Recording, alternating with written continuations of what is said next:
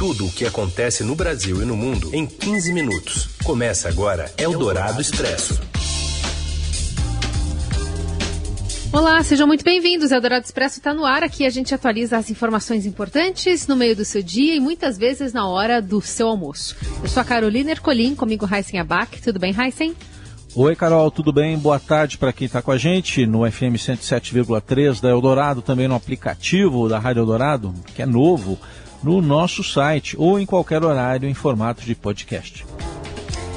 Vamos aos destaques da edição desta terça-feira, dia 7 de dezembro. Polícia Federal faz operação contra a suspeita de superfaturamento de 130 milhões de reais na impressão de provas do Enem entre 2010 e 2019. O governo tem prazo até amanhã para explicar ao Supremo por que não adotou o passaporte da vacina e outras medidas contra o avanço da variante Ômicron no coronavírus. E ainda os médicos vítimas de extrema exaustão na pandemia e o recuo do prefeito do Rio, que agora quer queima de fogos no Réveillon em Copacabana. Eldorado Expresso. Tudo o que acontece no Brasil e no mundo em 15 minutos. A Polícia Federal deflagra uma operação chamada Bancarrota, que mira superfaturamento de até 130 milhões de reais em contrato com gráficas para impressão das provas do Enem. Os detalhes vêm com a Renata Cafardo. Boa tarde, Rê. Olá, Carol e Hassen. Olha, é uma história bem complicada que começou lá em 2009, na verdade, quando o Enem foi roubado. Não sei se vocês se lembram, uma matéria nossa aqui revelada pelo Estadão o Enem foi roubado no primeiro ano em que ele seria um grande vestibular e ele estava sendo impresso numa gráfica chamada Plural, foi roubado de lá. E aí, o governo naquela época, era o governo Lula, trocou para uma outra gráfica chamada RR Donnelly. E essa gráfica, depois de 2010, começou a imprimir o Enem sempre. Já havia toda a segurança, os contratos eram muito específicos que só a Donnelly na época conseguia cumprir. E depois disso, em 2019, também a gente deu aqui no Estadão, a Donnelly faliu e as investigações, as suspeitas eram de que funcionários da Donnelly tinham ido para uma outra empresa chamada Valid e essa empresa estaria agora conseguindo os contratos com o INEP para imprimir o Enem e havia pessoas ali, segundo as denúncias, que facilitavam para que sempre a Valid, agora nesse caso não mais a Donnelly, ganhasse as licitações. Hoje a Polícia Federal está investigando, cumprindo 41 mandados de busca e apreensão no Distrito Federal, em São Paulo, e no Rio de Janeiro para tentar descobrir se essas denúncias, esse suposto superfaturamento de 130 milhões de reais né, de contratos é verdadeiro. Está colhendo documentos do INEP e o INEP que passa por uma crise, a gente sabe. Então, muitos servidores têm medo de que isso tenha sido feito para rechaçar os servidores, para mostrar que eles não são tão bons funcionários. Então, é uma história tão complicada, sabe, Carol e Racing, que o ouvinte precisa conhecê-la bem do começo para tentar entender o que está acontecendo. E a gente está acompanhando, tentando entender também mais desdobramentos dessa investigação que a gente está ali mostrando, que foi feita pelo blog do Fausto, também com a Pepita Ortega. A gente vai continuar acompanhando. Eldorado Expresso. O ministro do Supremo Tribunal Federal, Luiz Roberto Barroso, deu um prazo curto, até amanhã, para que os ministérios da Casa Civil, Justiça, Saúde e Infraestrutura se manifestem sobre a exigência do passaporte da vacina ou quarentena obrigatória para entrada de viajantes no Brasil. O pedido atende uma ação apresentada pelo partido Rede Sustentabilidade, solicitando que o Brasil adote medidas recomendadas pela Anvisa e já adotadas por outros países diante do avanço da variante Omicron do coronavírus. Após o pedido do Supremo, o governo cancelou uma reunião entre representantes do próprio governo e da Anvisa para discutir eventual aperto das restrições nas fronteiras do país em razão da variante Omicron do coronavírus. Oito estados brasileiros alcançaram, nesta segunda-feira, a cobertura de 90% da população acima de 12 anos com pelo menos uma dose da vacina contra o coronavírus. O levantamento feito pelo Estadão utilizou os dados reunidos pelo consórcio de veículos de imprensa e a estimativa populacional do IBGE. Para os especialistas, a marca mostra uma adesão em massa à vacina no Brasil, mas ainda é considerada insuficiente para ter o controle total da pandemia. Os estados com cobertura vacinal da primeira dose acima de 90% são São Paulo, Santa Catarina, Paraná, Piauí, Paraíba, Rio Grande do Sul, Espírito Santo e Minas Gerais. E nos Estados Unidos, o prefeito de Nova York, Bill de Blasio, anunciou a obrigatoriedade de vacinação para todos os funcionários do setor privado na cidade. Trabalhadores presenciais deverão mostrar prova de que tomaram pelo menos uma dose. Isso está gerando muita polêmica por lá. No país, muitas clínicas e autoridades estão relatando longas filas nos postos de vacinação, graças à procura tanto pelas doses de reforço quanto aos temores causados pela variante Omicron. A nova cepa já foi encontrada em 15 dos 50 estados americanos. Eldorado Expresso. Mais perto da gente, aqui no Rio de Janeiro, o prefeito Eduardo Paes recua e agora quer que governador fluminense libere ao menos a queima de fogos em Copacabana. E a gente vai até lá com Márcio Dozan. Boa tarde, Dozan. Olá, Carol, olá, Raíssen, olá a todos. O prefeito do Rio, Eduardo Paes, publicou no Twitter na noite desta segunda-feira que se encontrou com o governador do estado, Cláudio Castro, e está tentando fazer a queima de fogos no Réveillon de Copacabana.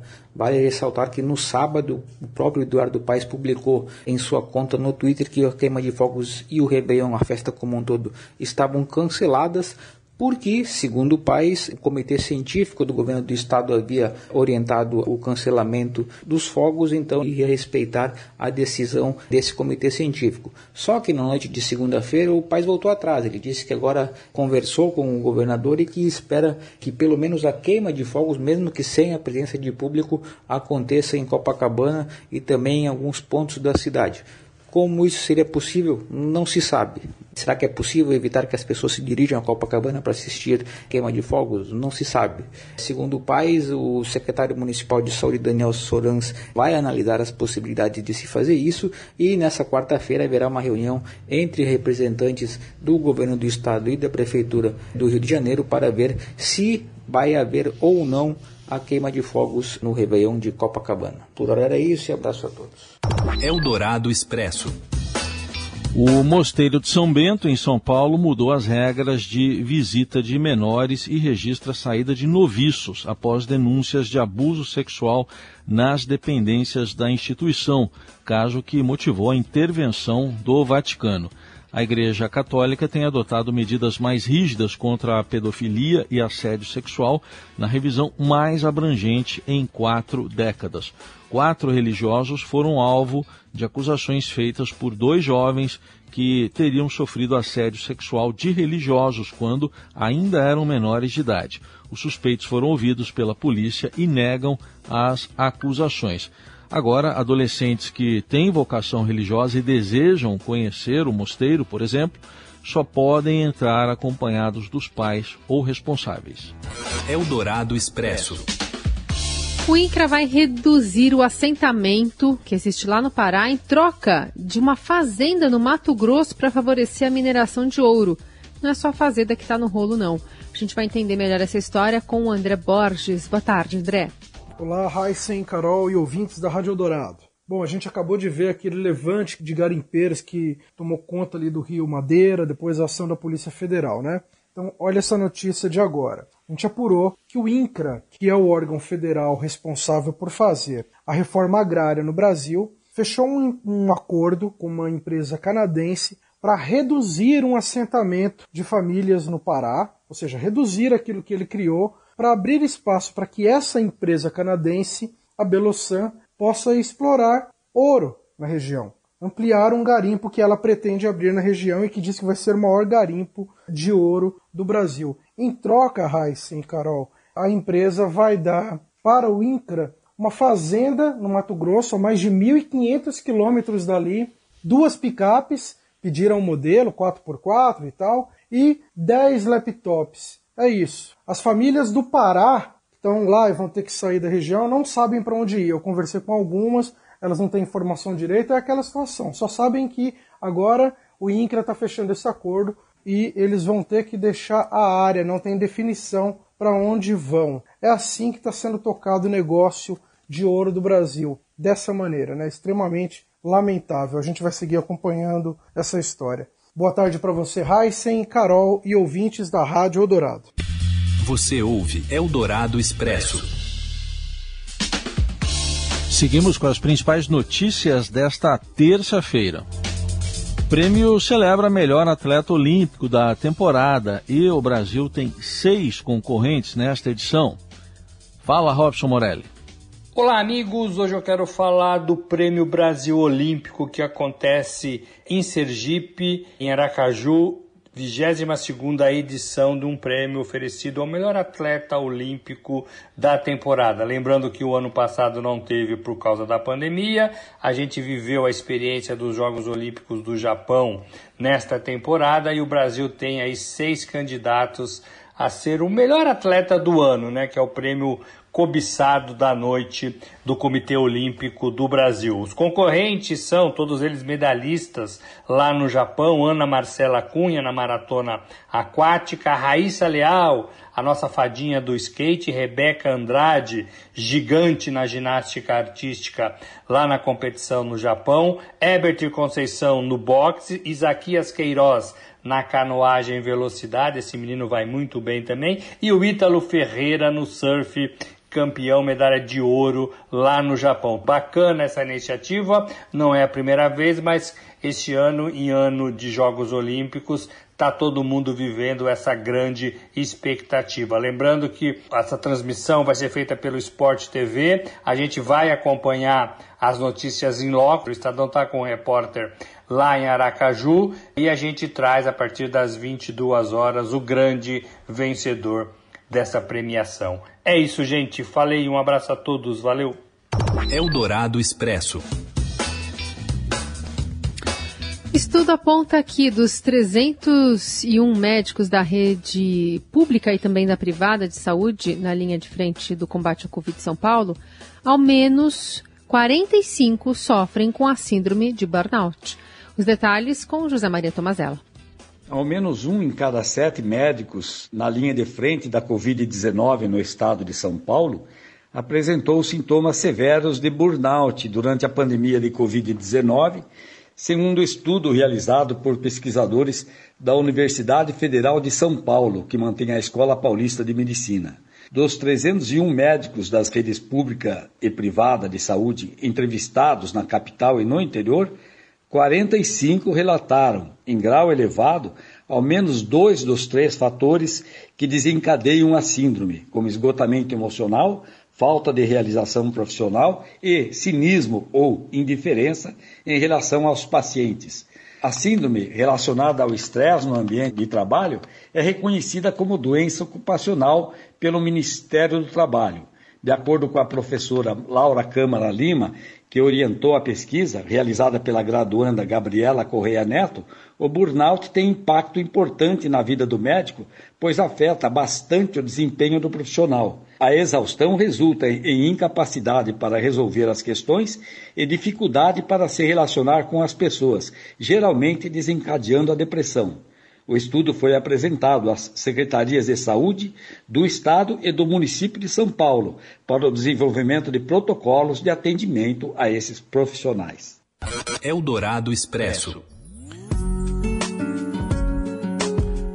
O governo do estado de São Paulo prometeu para 2022 a criação do Museu das Favelas e das Culturas Indígenas e a ampliação do Museu da Diversidade Sexual, que funciona dentro da Estação República do metrô. A ideia é falar da invisibilidade e potencializar a energia criativa de setores ainda marginalizados. Outro museu previsto para abrir ou reabrir no ano que vem é o do Ipiranga, o Museu Paulista, fechado desde 2013. Será reinaugurado no bicentenário da Independência, em 7 de setembro de 2022, e já tem 85% das obras concluídas. Apesar de a reabertura do Museu Paulista estar prevista para ocorrer em ano eleitoral e a polarização entre os governos paulista e federal, a presidente da Comissão de Cultura e Extensão, Solange Ferraz de Lima, contou aqui na Eldorado que está otimista quanto aos desafios. Nós somos um museu de história que vamos ter que dar conta de uma reflexão sobre o que é o Brasil hoje, né? O museu de história, ele não se refere apenas ao passado, mas ele traz uma reflexão do passado para a gente entender o país na atualidade, né? E eu acho que os nossos governantes têm muita consciência da importância desse museu para o Brasil, uma obra que está em estágio tão avançado, ela tem tudo para trazer neste ano também que vai ser um ano tenso, obviamente eleitoral, um espaço de reflexão exatamente sobre o que é o Brasil. E assim que a gente encerra o Dourado Expresso desta terça-feira. A gente volta na quarta, amanhã tem mais. Valeu, Raicen. Valeu, Carol. Obrigado pela companhia. Boa terça para todo mundo. Até amanhã. Você ouviu Eldorado Expresso tudo o que acontece no Brasil e no mundo em 15 minutos.